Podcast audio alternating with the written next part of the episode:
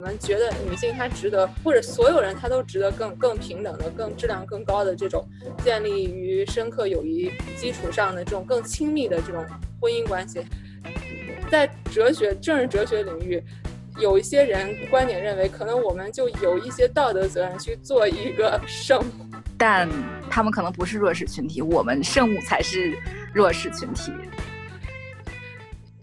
听众朋友们，大家好，欢迎收听《越界》的第四期。今天呢，我们想来谈一谈关于亲密关系的这个话题。然后呢，我们也非常荣幸请到我的一个朋友李诗颖，他目前呢是在多伦多大学读哲学系的博士，然后即将转到威斯康星麦迪逊继续攻读他的哲学博士。嗯，然后诗颖特别感兴趣的一个话题就是亲密关系在哲学议题上的一些讨论。嗯，那我们先请诗颖来给大家打个招呼吧。大家好，我是李诗颖。呃，我感兴趣的，呃，就是学术话题，主要是呃政治哲学、伦理学、女性主义哲学。然后我最近也对亲密关系，还有爱、友谊，然后亲密关系与正义和道德的呃联系，呃有很大的兴趣。然后这里也给诗颖打个小广告，就是诗颖呢下个月将在维理中国，就是 Veritas China 那个平台将会开一期关于平等与爱的呃哲学课，所以有兴趣的听众朋友们呢可以报名参加。最近呃就这几天我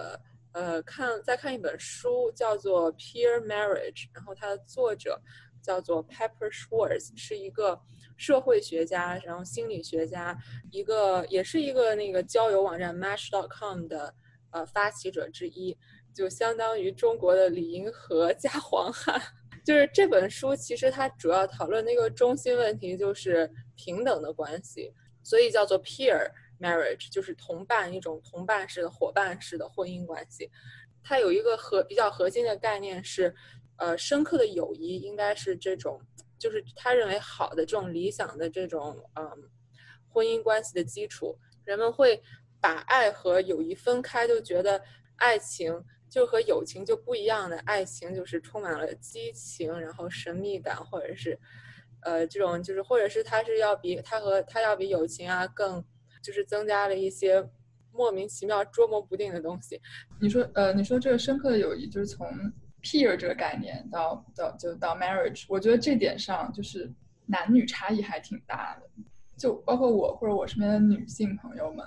他们在比如说认识一个新的男生，就不会就是自动把他看成是一个另一半的一个挑选对象，自然而然的就大家相处交流，然后看看是否能做朋友，然后如果能做朋友的话，再考虑能不能做伴侣。但是男生我感觉他们的判断。会挺不一样，而且会挺快的。就比如说，他们会觉得这个女生，她想把她当成一个呃女朋友或者是一个亲密伴侣的方向发展，他就会去就是更感兴趣接触她。但如果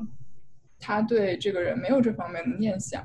可能他就不是会非常主动的保持这段关系。就是就是 either 就是你能变成女朋友或者不能变成女朋友，就中间好像没有一个灰色地带。然后如果有这样的灰色地带，那我们可能就会说这个男生比较渣，就有太多这个女性朋友之类的。什么意思？诗颖被问住了。我在思考你说的。诗颖谈的很理论，但是这个哲燕问了现实中的现象，然后不知道怎么回答。友情跟爱情的成分，它到底呃有多大的 overlap？因为刚刚你说的感觉是有挺多 overlap 的。一段理想的婚姻跟跟友情之间，对，其实呃，就是这本书的观点其实是，深刻友谊是爱情的很重要的一部分，而且它会促进一段亲密关系。友谊为核心的这种亲密关系，很重要的一个特点是平等嘛，就是。比如说做朋友，然后做好朋友是有一套行为准则啊，或者是有一套就是规范性的一些准则。比如说朋友之间就应该互相尊重，然后朋友之间应该是平等的，朋友应该就是分享很多就是兴趣，然后分享很多就是个人的事情，然后有很深刻的交流，这些都是我们认为一段好的深刻的友谊的标志。然后所以其实作者想说的就是这些其实也应该是一个好的亲密关系的。标志与他就是倡导的这种亲密关系不同的对应的那种是比较传统的，就是在父权社会下的受到父权体制影响的那些亲密关系和婚姻关系，比如说最传统的，比如说男性负责赚钱养家，女性负责。生孩子，然后照顾孩子，而且这种关系就除了一些可以很明显看得见的，比如说，嗯，劳动的分担分配这种，还包括就是双方在这个关系当中，对于涉及到两个人的这些问题的话语权和影响力，受到父权制影响的关系，肯定是男性。一般来说，男性在这些重大的决定啊上面。有更多的 power，有更多的影响力，有更多的权利。就我刚刚听到的，就是你说的平等的这个概念，好像更多的是两个人的角色应该是相似的。但是如果两个人的角色如果是不同的，就意味着他们是不平等的吗？对，我也想加一句这个问题，因为刚才好像牵扯到几个概念，一个是。什么是比较好的一个亲密关系吧？那我们也知道，朋友里面，我我们可能两个很好朋友住在一起，我们分工也可以不一样。我就是喜欢种地，可能哲燕就是喜欢做饭，就可以这样分，不代表我们就不平等。所以刚刚，但刚刚好像提到挺多关于角色的相似，实实际上的相同，而没有特别去牵扯到平等。我知道你刚刚提到的，在父权的话语权下面，可能比如说我们在决定谁去种地和做饭这个事情上，我们要平等讨论。可能是一个平等的原则，然后另外一个问题是，呃，我想刚刚你不是在说他在批判一个传统的呃婚姻关系嘛？我在好奇，是不是因为这个作者认为传统的情况下，友谊和爱情是有矛盾的？就是像刚才哲燕一开始问的这个问题，就男性会觉得，要不然就是女朋友，要不然就不是，那可能甚至可能连朋友都不是，那可能另外一个问题。不过基本上就是，如果把你列为了朋友，就是很难再变成女朋友这样的亲密关系。所以就是这种矛盾性，在这作者看来是不存在这样的矛盾性的。因为我我有大概看了一些简介，他好像有说这种 peer marriage 这种关系是有 tamer sex lives，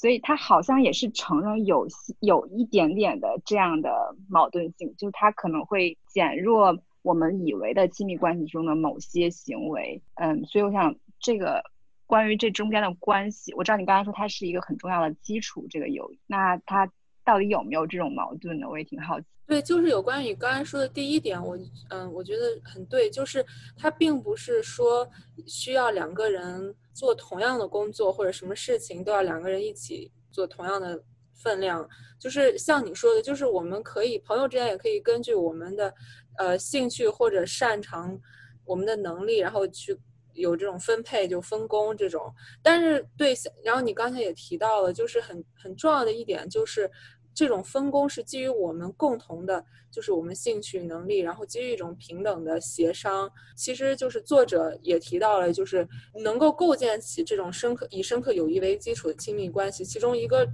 准则就是有能力去 negotiate differences，就是去协商我们的不同。但是作者仍然认为，就是为什么他认为就是那种全部完完全的分工，比如说就是男性就是负责工作，然后完全不不。或者说是很大程度上不在乎，就是家庭内部的事务啊，还有孩子的教育、成长这些，全部由女性来负责。就是其实这样会阻碍两个人的沟通的，能够互相理解的能力，然后阻碍两个人之间的这种了解的程度，然后能够沟通的程度，最终就是它阻碍就是两个人之间的亲密性。就是这种亲密性，确实其实对作者来说是一个非常大的问题。就是传统婚姻的非常大的问题，而且作者认为的就是能够构建这种深刻以深刻友谊为基础的亲密关系的第一个条件，第一个原则就是可以是以宽容和尊重的方式能够去互相理解。他确实提到，就是需要两个人有一些 shared worlds，就是他们生活的工作啊，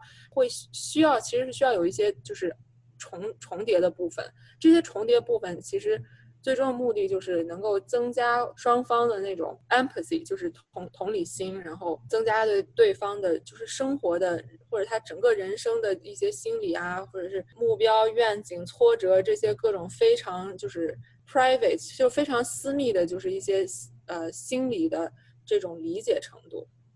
这一点还挺有意思的，我觉得他好像是在说。其实就比起，比如说现在大家都可能看了很多的关于性别平等的理论和呼吁，它其实是在说这个平等最终是为了增加友谊的，是为了增加理解的。就它不只是因为要平等，最终是为了增加这种友谊的基础，然后最终增进两个人的亲密关系。所以我觉得还是回到我刚才的问题吧，呃，似乎作者确实把友谊看成是婚姻非常核心的一个基础。我的一个感想就是，刚刚听你说的，就分析两个人要建立互相比较平等、尊重的关系，好像是对两个人的人格的水平都是有一定要求的。但在实际的层面上，我们我们可能会看到很多，就是是两个人格性质和水平都非常不一样的人，就是组成了亲密关系。然后在这个过程当中，就是比如说我们所说的，有的女生会就特别圣母。就会去很包容和很谅解对方的一些行为，甚至是一些就是非常过分，在外人看来非常过分的行为。不知道就是你是怎么看待就是这样的一段关系？就是一方可能在关系当中他愿意付出更多，呃，然后另外一方呢，他就是会在这段关系里面索取更多，然后两个人似乎也是达到了一种动态平衡。那我们是不是可以说这两个人确实真的也有就是 agency，就这种自主的这种？做出一个平等关系的一个决策的能力。我补充一下，就是因为其实深刻友谊也可以有多同多不同种嘛。那也许这种大家以为觉得不是很平等的深友谊，也是很深刻的一种关系。嗯，所以不知道你怎么看待这个问题？对，其实我觉得就是现在人们经常使用的就是圣母情节或者圣母这种人格，我觉得其实有点对这个概念有点污名。化的感觉就是这个，我觉得有有两个方面，就是比如说，如果我们就只是从就是亲密关系的质量，呃这方面来说，就是如果它没有特别明显的就是涉及到虐待，或者是不管是肢体还是呃心理的，如果他没有涉及到非常明显和严重程程度很严重的，就是比如一方他更擅长沟通，然后他嗯他可能在这方面的能力就。沟通的能力比较比较强，然后他或者他比较擅长理解别人，然后或者付出关心，然后另一方在这方面的能力就是稍弱一些。如果这段关系可以维持下去的话，在在这段关系的过程中，就是能力稍强那一方，然后可能对另一方提供一些帮助，然后再就是提帮助他提高这方面的能力啊。我觉得这其实挺好的，就是我觉得他没有什么不好，就是就是人本来就是不一样的，然后每个人都有自己擅长的地方，然后又。不擅长的地方，而且从另一个方面，就是从涉及到比如说正义或者是道德这种考虑的话，在分配正义里面有一个很重要的观点是说，其实我们生活中得到很多资源、发展的机会都是凭运气得到的，所以正义就是一个社会的正义的目标，其实是想要就是。平衡就是这种运气给不同不同人的运气给他们带来的这种不平等的待遇或者不平等的资源，就是我们生在什么样的地区，生在什么样的家庭是不由我们自己控制的。这种不由我们控制的这些成分呢，就不应该或者说我们的性别，然后我们的种族裔，这些都是。不由我们自己控制的，然后这些不由我们自己控制的因素呢，就不应该影响到我们的发展的机会，然后我们可以过好，就是过好的生活的这种能力。所以，所以最近就是像我刚才提到的这这这些呃流派的哲学流派的这些观点呢，就认为其实。我们呃，就是每个人其实获得的关怀和照顾和爱，其实也是有很大运气的成分的。就比如说原生家庭的模式，然后就是原生家庭可以给予我们的关怀，这这些其实很大程度上就不是我们自己可以控制的。然后包括我们。就是在成长过程中的很多关系也是它有随机的成分嘛，然后也是呃有很大运气的成分，而且原生家家庭对人的这种依恋模式的影响，然后包括人早期的一些关系对人的依恋模式的影响，这个就是有很多那个心理学方面的研究，比如说有些人他因为早期成长的。影响，然后各种基因啊，还是什么的，就是他的依恋模式就是不够安全型，呃，可能会对这个以后的这种亲密关系的建立和维持有一些造成一些障碍，带来一些困难。从其实从正义的角度讲，有一些学者就认为这些其实也不是他们，就是这些也是他们的就是运气不好。简单来说，有一些学者他就会倡导一种观点，就是说，呃，可能在早期的成长经历中，呃，获得了就是运气好的那些人获得了更多关怀。呃，照顾和爱，然后更有能力去付出爱的那些人，就是有道德上的责任，去给那些运气不好的，在早期的成长过程中没有得到那么多的关怀和爱，然后，所以在就是付出爱和建立亲密关系这个这方面，可能能力不是那么强的人，就是就是有责任对他们提供更多的关怀和爱，然后帮助他们。其实，所以其实就是在哲学、政治哲学领域。有一些人观点认为，可能我们就有一些道德责任去做一个 圣母。对，好像是他把呃世间的人就分成了圣母和巨婴这两类，当然肯定会有圣父和巨婴，然后觉得这样就是一个很好的搭配。我的问题，呃，我们先不说这个倡导到底公不公平吧，我的好奇是，他有这样的提议，难道不是因为觉得这个巨婴总总有一天会明白、会长大、会变成？你能惠及社会的另外一个人格，但好像现实中这样的人并不一定能够被感化，反而可能会伤害这些圣母。那这样不是带来更多的伤害？为什么圣母不找另外一个圣母，或者说为什么我们没有其他的方式去来帮这些人有更好的情感培养？刚刚你你大概是这样说吧，人格发展为什么要靠亲密关系里牺牲一个没有经受过传统？呃，专业心理学训练的人，然后来有这么多的创伤和挫折，然后去跟这个人相处，甚至被他伤害，感觉好像非常不公平。就是如果看到生活中的例子，或大家对生母的定义的话，我有两点想补充一下，就是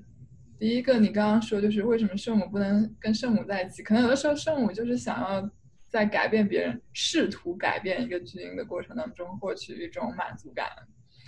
嗯，所谓的就是吸渣体质。然后第二点就是，呃，你刚刚说就是为什么要通过一段亲密关系去治愈一个或者改变一个不是特别懂得在亲密关系当中付出的这样的一个人？然后之前我就前两天就刚好看到一个呃心理学的视频，就是讲说就是之前那些在童年受过创伤的人。他们呃很大程度上是可以通过一段亲密关系去修复他们童年的创伤，然后让他们能够变成更好的人，或者更幸福的人，或者具有幸福的能力的人。嗯，确实就感觉除了一段亲密关系之外，很难有真正让他们得到这个改变的契机。呃，我的问题是，就刚才我不是说他们为什么不跟圣母在一起，而是在这个刚才说伦理学家在。规划这个社会的时候，为什么会有这样的给圣母的期待？感觉会并不是，我觉得这逻辑上我没有太理解，怎么能说得通？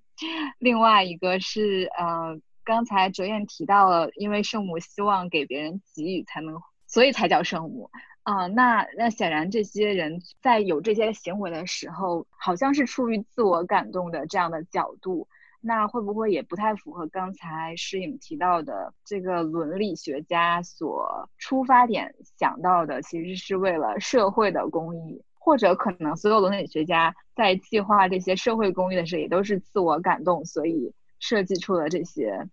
不太理解还是嗯，就你你刚刚的这个问题，我感觉就是刚刚石颖说的这个伦理学的学家一些规划，有点出于 utilitarian 的视角，就是一个。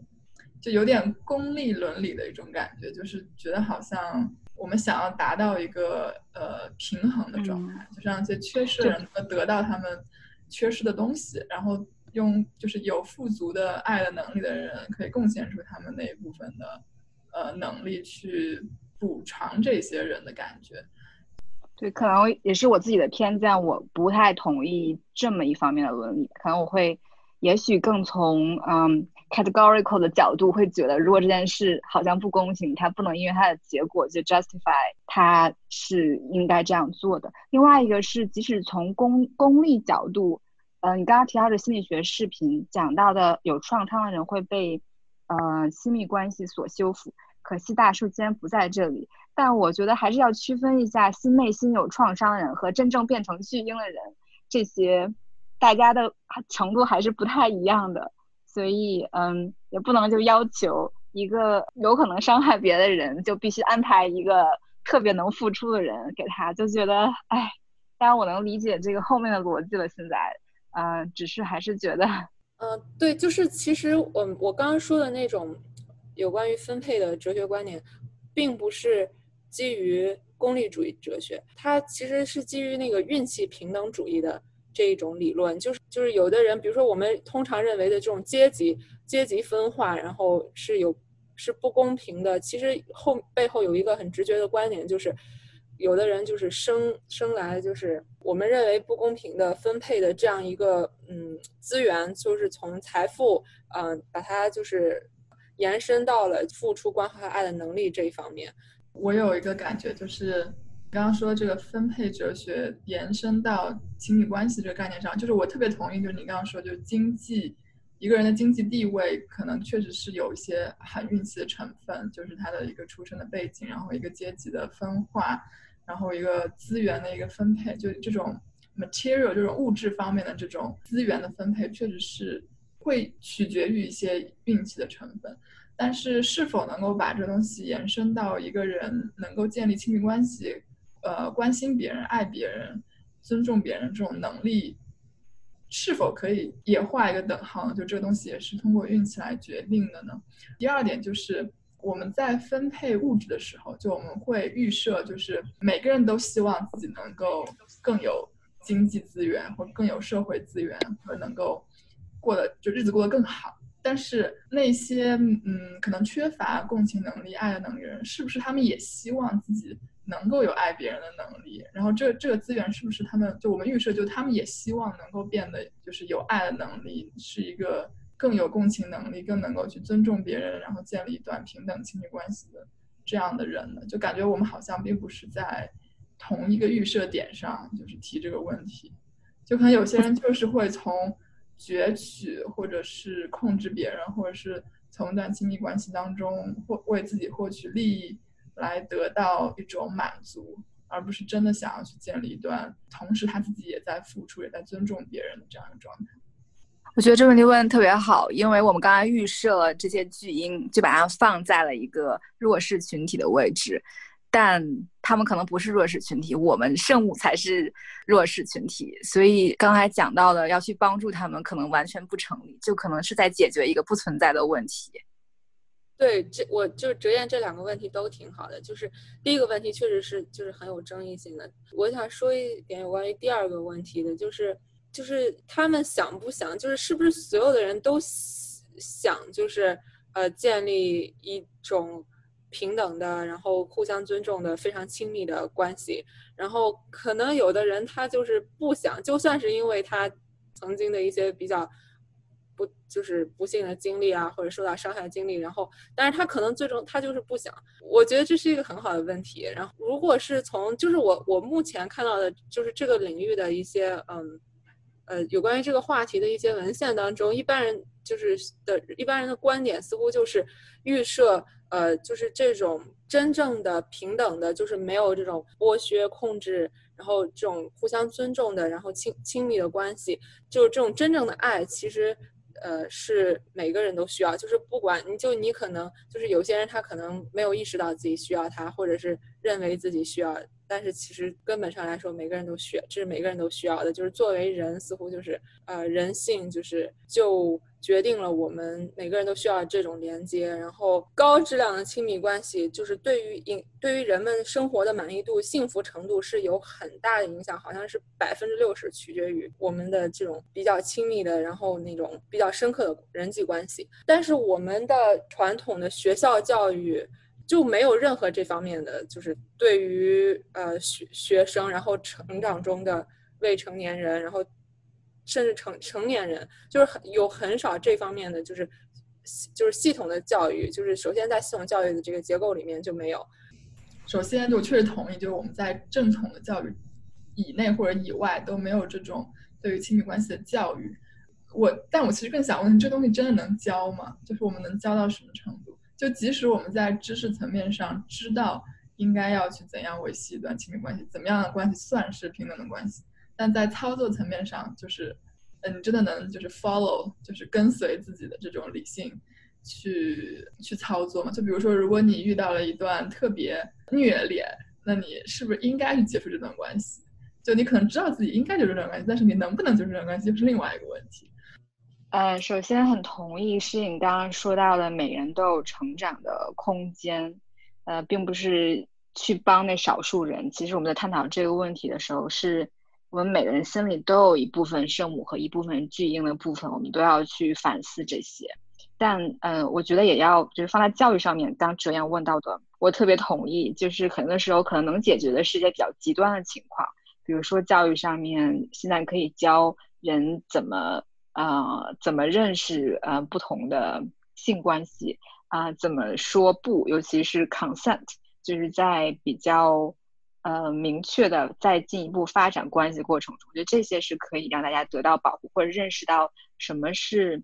约会里面的暴力，什么是家庭里面的暴力，然后这些方面，我觉得是有效果的，就在预防极端情况下。但至于沟通，呃，如何能更好的？甚至如何能更好的吸引对方，就这些特别微妙的部分，那肯定是我觉得家庭教育那才是最重要的部分，或者是自己是朋辈之间的影响吧。嗯，我确实持怀疑态度，这到底有多大可能？呃，市面上非常多的给大家提供心理方面培训或者。嗯，成长的空间的材料，其实我们相信学习它的人已经是内心愿意去成长的很多人。那还回到刚才哲言的问题，那可能最需要去成长他们，或者他们都不觉得自己有任何问题，也不会再去面对这样的拷问或者成长的机会。那可能就只有法律哲言去解决他们的问题。有一天他们可能会走上犯罪的边缘，那我希望能法律能够制裁他们。呃，对，刚刚就你说的。有就听到两点，就第一点是关于 literacy 这概念，就是你的知就是知道的层面，就可能有些东西你原来不知道，这个是一种虐待，或者是一种侮辱，或者是一种很极端的行为。但是在你知道以后，你可能会有一个就是去接受以及去操作的过程，然后又是一个就是我觉得是所谓 experiential learning，就是一种基于经验的一种。呃，learning，然后其实任何一段关系都非常的复杂，就它有它有很不好的、很很虐的那个部分，但它也有就是会让你觉得嗯还不错，还觉得挺好的那一部分。就你怎么跟一个关系，一个你觉得不应该再继续的关系做一个切割，是需要很多方面的能力的，就不仅仅是 literacy，然后也不仅仅是一个一种 experience，它需要的是各方面的吧，包括。你的整个支一个人的支持系统，他的朋友、他的家人怎么看待这个事情？所以，嗯，我也不知道教育在这方面能做什么。对，我觉得，首先，我觉得我们就是在整个这个讨论中，可能涉及到的一些，比如说亲密关系中的问题，它是也是有不同程度和可能根据程度不同，也是有不同性质的。比如说刚刚哲燕提到的，是可能是一些比较严重的伤害。呃，虐待的行为，然后，但是其实亲密关系中的问题不仅仅是这些很很明显严重的行为，就是伤害虐待行为，还有就就是可能没有没有伤害的意图，但是就是因为人的就是依恋类型，比如说，我觉得依恋类型就是一个值得人们学习的心理学的理论。嗯，就是简单来说，人群中大概有一半的人是属于安全型，然后另外有四分之一是焦虑型，然后还有四分之一那个。是回避型，然后还还有一部分人就是在焦虑和回避这两方面可能都，呃得就是得分，就是程度比较高。嗯，我觉得解决问题或者提升自己一个最重要的或者最首要的一步就是这种认识到自己的问题，就是一种知识，其实是就是不管我们能不我们有了这个知识，不管我们能不能去。呃，实施，然后不管能不能做到，然后我们知道这些道理能不能做到是另外一回事。但是知不知道这个道理，肯定我们首先知道这个道理会更能，嗯，更容易的去帮助我们提升自己的能力，对吧？可能我们更需要改变的，就是通过教育，其实也可以改变的一种社会观念，或者是一种很父权体制下一种很传统的普遍的观念，就是可能很多男性会觉得，我只要有钱，然后事业成功，或者现在更年轻的人觉得，我只要长得帅，然后我就可以。有很好的亲密关系，然后我就可以找到很好的伴侣，然后这些是我的资本，然后我有这些资本呢，我只要有了这些资本，这些能看看得见的这些资本，然后我就我就可以在这个亲密关系世界里面畅通无阻。我觉得这是一种非常错误的，它可能也是受到父权文化就是影响的这种一种观念，就可能在传统的，就像我们刚才提到的传统父权文化影响的这种婚姻里面，就是这种沟通、这种亲密程度，它不是很重要的，它没有很重要的角色。就是传统的婚姻里面，比如说男性只要负责赚钱养家，然后女性就不需要工作，然后就是坐享其成，然后照顾孩子，然后教育、照顾孩子、照顾老人就可以。那这种这种时候，你肯定不需要。在这样一种关系里面，如果你能维持的下去的话，你肯定男性他是不需要学习这种亲密关系理论，然后沟通的理论，然后提升自己理解别人的能力、沟通的能力，他肯定不需要这些能力。就是因为我们觉得女性她值得，或者所有人她都值得更更平等的、更质量更高的这种建立于深刻友谊基础上的这种更亲密的这种婚姻关系，还有呃就是伴侣关系，所以我们才需要改变这种就是。我只要通过我的，就是男性通过我的财富，然后女性通过我的较好的外表，然后我们就都可以，然后只要我们有了这些资本，然后我们就发现对方，然后我们就可以，就是像传统童话故事里面，然后王子和公主就幸福的生活在了一起，然后就没了。真正需要我们去努力的去付出很多工作的，然后去学习很多，其实是王子和公主在一起之后，这这之后的所有的故事。呃，有两点，呃，第一点，呃，就你刚刚说的，就这种不正确的亲密关系的概念，可能他们心里面想的并不是说是一个亲密关系，他们可能想的更多是我的我的选择余地够广，然后我能够找到一个符合我标准的，就比如说年轻漂亮、智商高、家庭背景又不错，然后嗯这样的人，但是呢，我内心。我道德直觉告诉我，这类人是会被反噬的。就是他们可能吸引到的，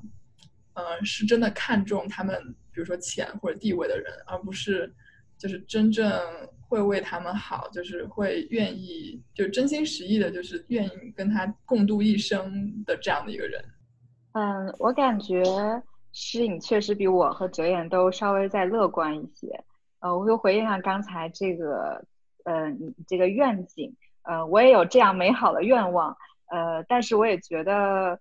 首先并不知道它是不是最后一个是是一个很好的平衡吧。当然，这是要看最后的数据或者更多研究才知道这个可能性的。那我们不谈可能性，就谈现在，嗯，这些抱有不同创伤或者不同依恋类型人的他们的意愿上面来讲的话，嗯。可能他们并不想建立你刚刚说的这样的婚姻关系，他们可能不想要婚姻，他们可以一辈子都挺开心的，然后有不同的呃虐恋，有不同的嗯情感关系，并不一定呃，刚才我们描绘了我们的美好愿望，就是大家所所有人所愿望的这样的美好的未来，嗯，就不管是可能性还是叫什么意愿，我都不是很确定，但是我非常同意石颖说的，就是。可能觉察到这些到底是什么，呃，原因是什么，知道自己是什么情况，然后别人是什么情况，就这些至少知识层面、意识层面的，然后有一个更主动的选择，我觉得是非常有价值的。就我觉得可以选择做生物，我觉得可以选择做焦虑型，这可能都没有什么问题。但是要可能要知道自己是焦虑型，嗯，起码我们在鼓励一个自由的选择吧，我觉得就挺好的。今天的节目就到这里结束了，感谢大家的收听。大家可以通过微信公众号、苹果 Podcast、喜马拉雅搜索“越界 Trespass” 收听我们的节目。我们下期再见。